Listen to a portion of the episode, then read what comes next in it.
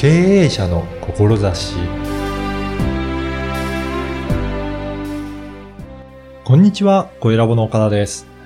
熱い思い、内に秘めた思い、掲げている理念など、いろんな思いがあると思いますが、何か形にしているでしょうか今回は、思いを形にされている方にお話を伺いました。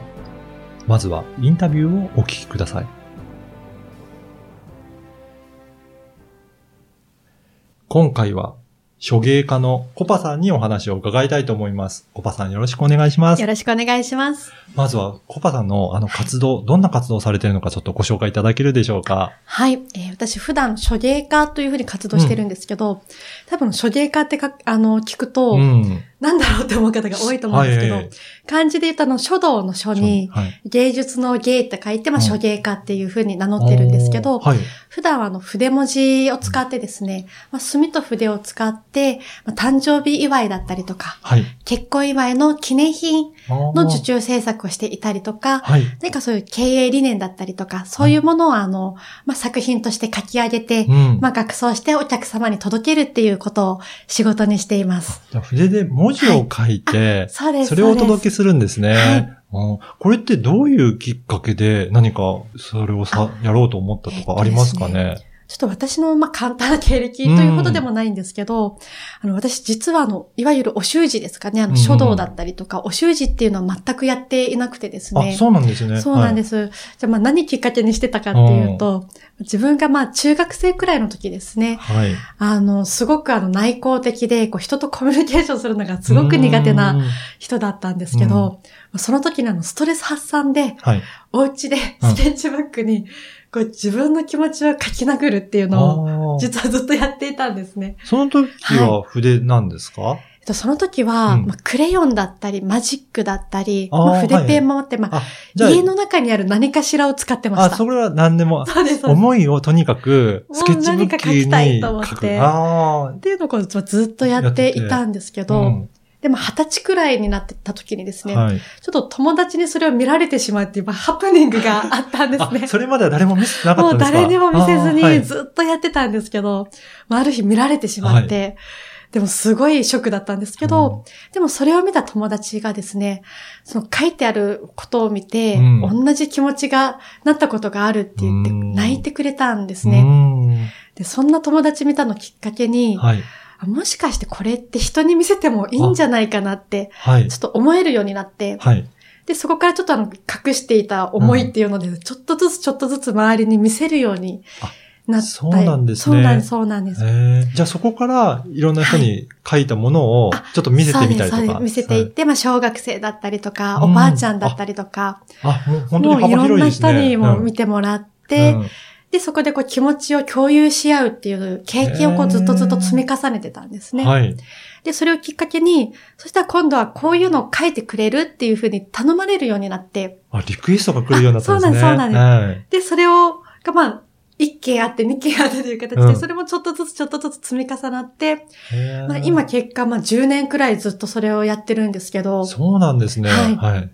う始まりは本当そんな感じで始まって、じゃあいろんなところから依頼が来て、どんどんどんどんそれを。あ、書くことになっ。て、今ではまさに手芸家としてそうです。文字を書く、はいそういったことされてるんですね。そうです。ええあの、この番組は経営者の志というはい番組なんですが、うんうんまあ、そのやってる活動の上での思いもちょっとお聞かせいただきたいなと思うんですが、どういった思いで今その活動されてるんでしょうか、そうですね。私がもう一つ大切にしてるのが、うんやっぱりこう思いって人になかなか見えない、内なるものって本当に見せることができないんですけど、ねうんそういった見えない思いをまあ聞こえる言葉にしてはい、伝わる形にするっていうのを大事にしていますう。ん。やっぱりそうやって形にして目に見えると、うんうん結構意識もしやすいですかね。そうですね。やっぱり自分を支えることにもつながったりだとか、うん結構その、まあ、お祝い事、まあ、結婚だったり誕生日っていうお祝い事でギフトをあげるっていうあ時に、はい。私はその時にこうコミュニケーションが生まれると思ってるんですね。うん。でこうその普段言えなかった感謝を言えたりだとか、うん。こう普段とはちょっと違う話ができたり、違うコミュニケーションが取れるっていうのがすごく大事にしたいと思ってますね。だとすると、うん。プレゼントで送るときにこんな言葉を送りたいなっていう、うんうんうん。そんなリクエストをすると、はい。それを、あの、書にして書いてくれるっていうことなんですかね。そうです。そういったその、まあ、リクエストの言葉を書いたりだとか、あの、中にはこう自分の気持ちをどう表現していいかわからないっていう方もいらっしゃったりするので、はいそういった場合はそのエピソードを聞いたりとか、うん。こうどういう思いをその人に持ってますかっていうのを聞いていって、はい。で、それをもとに私の方であの、お任せで文字を作って、それをお届けしたりっていうのもやってます。あ、そういったこともなんですね。やっぱりなかなか、うん。あの、表現しきれないっていう場合もありますよね。多いですね、うん私自身もやっぱりなかなか言えないっていう経験がすごく多かったので、うん結構その気持ちがすごくわかるというか。んだとすると、なんかこのもやもやとしたっていうか、うんあとは伝えたいこういう思いあるんだけど、じゃあ、どういうふうに表現したらいいの、っていうところもご相談に乗っていただけるんですね。はい。じゃあやっぱりそういったところで形にしてうん表現するっていうところがやっぱり大切で、そこをお届けして、はい。お届けするとそこからやっぱりコミュニケーションも生まれ生まますれますよね。うん。結構その自己報告というか、うん。後のエピソードを聞くのが好きで、はい。あの中にあの彼氏さんがうん。彼女にホワイトデーのプレゼントで作品の注文をもらって、あの書かせてもらったんですね。うん。で、その後にすごく喜んでもらいましたっていうエピソードを聞いて、はい。で、その後にお二人が結婚されて、あはい。で、その後に生まれたお子さんの命名書をこの前ご依頼いただいたんですけど、すごいですね。そういうのも含めてやっぱり嬉しいですね。ああ、ねなんかそずっと繋がってる感じしますね。うんうんはあと、企業さんとかでもやっぱり依頼されるところはあるんですかね？そうですね。あの、企業さんとかですと、うんやっぱりその、経営理念のところですね。ね一つ会社の軸になっている思いっていうのをもう形にしたいとか、はい。っていうところでご注文いただいて、うんまあ、形にして届けたりっていうのもやってます。うん確かにあの、経営理念とか作っても、なかなか社員増えると、その思いで伝わってない部分はあったりするかもしれないですね。そうですね。結構その辺の、まあ、うん悩みというか、多分その社長であって、まあ、そのご自身自体も本当に熱い思いだったり、うんはい。エピソードをお持ちなんですけど、結構それが本当に新入社員の人に伝わってるかっていうとなかなうかん。伝わってないっていうところを聞いたりとか、はい。じゃあそれをもう形にしましょうっていうところでさせてもらったりしてますね。じゃあ会社でもそれを使って、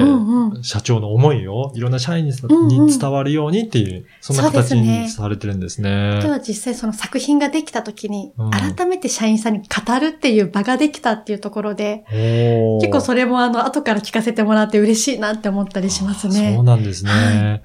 はあと、それから、うん先ほどもちょっとお伺いしたんですけど、いろいろなパフォーマンスあもされてるっていうことなんですけど、はいどんなことをやられてるんでしょうか？今ですね、私のあの、和に響く座組っていう、まあ、漢字を掛け合わせて和教座っていう、あ、の、和文化に特化したパフォーマンス団体を、はい。あの、持ってます。そこの副代表をさせてもらってるんですけど。あそうなんですか。はい。それどんな団体なんですかね？とですね、メンバーが結構変わってるんですけど、はい、はい。あの、琵琶弾きとうん和太鼓と阿波踊りとうん。日舞うとん立石はい。に諸芸っていう諸芸。6人編成で、やってます。皆さんそれぞれの、専門の分野があって、そういった方たちが集まってパフォーマンスをする。そうです、そうです。それぞれのまあエキスパートが集まって、でもその伝統文化、うんうん。まあみんな大事にしてるんですけど、うん。そこから一つ飛び出して、うん。まあしなんて言うんですかね。まあ革新を起こしたいというか、うんうん。いろんなその融合を起こしていく。うん。っていうところでいろいろチャレンジしている団体ですね。そうなんですね、はい。先ほどもちょっと動画見させていただいたんですが、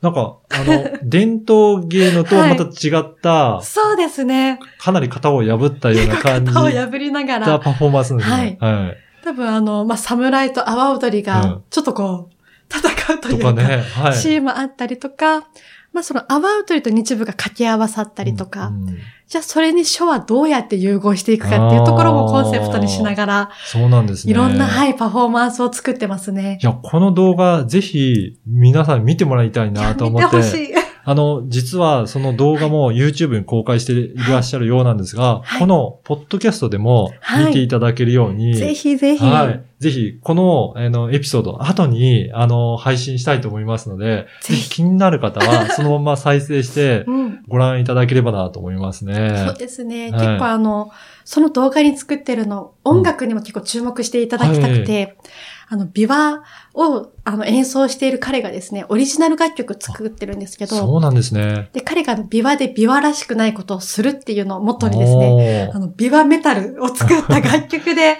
あの、PV も作ってますので、えー、ぜひぜひ。なんだそれって思った人はぜひ一度見ていただきたいですね。そうですね。はいだから皆さんそれぞれ専門で極めてるからこそいろいろ型を外して、なんかやってるんだなっていう、そんな感じしますね。あありがとうございまうすん。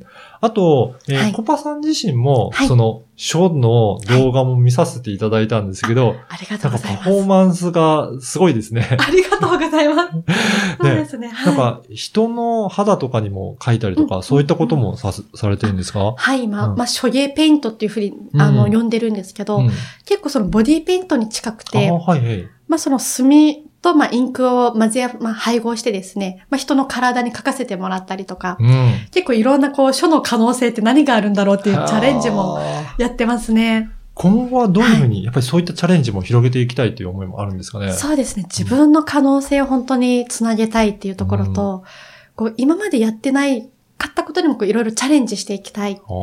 で、そここにやっぱりこう人の思いっていうのは絶対的に関わってくるので、はい。じゃあそれを形にするにはどうしたらいいかっていうとこも含めて挑戦したいですね。ね。で、その、えーコパさん自身の動画もあるんですよね。あります。はい。なので、ぜひそちらも、はいあの、見ていただければなと思いますので、チェックしていただければと思います。はい。はい。で、やっぱりこういうふうにいろいろショーをやられてるんですけど、うん。やっぱり自分もその思いをはい。書いてもらいたいなっていう人も今日の、うん。うんあのー放送を聞いて思う方もいらっしゃるんじゃないかなと思うんですが、うんうん。そういった場合、どういうふうにちょっとお願いっていうか、お問い合わせするといいでしょうかね？そうですね。私、あの、まあ、各 SNS やってるんですけれども、まあ、インスタとツイッターと、まあ、フェイスブックもやってるんですが、はい。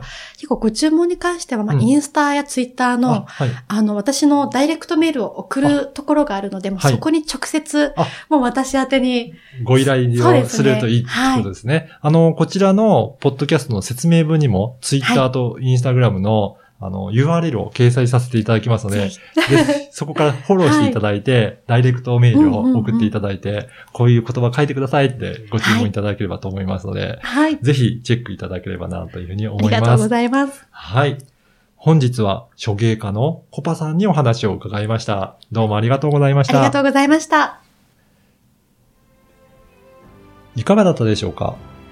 人とのコミュニケーションが苦手で、スケッチブックに思いを書き殴り、形にしていた青春時代。心の底から出てくる思いを形にしたとき、他の人の心も動かすんですね。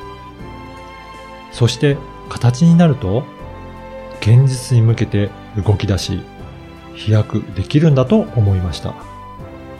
2019年はコパさん自身が飛躍の年になったそうです。思いを形にしてもらいたいという方は、Twitter か Instagram でコパさんにダイレクトメッセージを送ってみてください。そして、声ラボでは、ポッドキャストの活用方法が学べるセミナーを開催しています。声ラボホームページからお申し込みください。ではまた次回。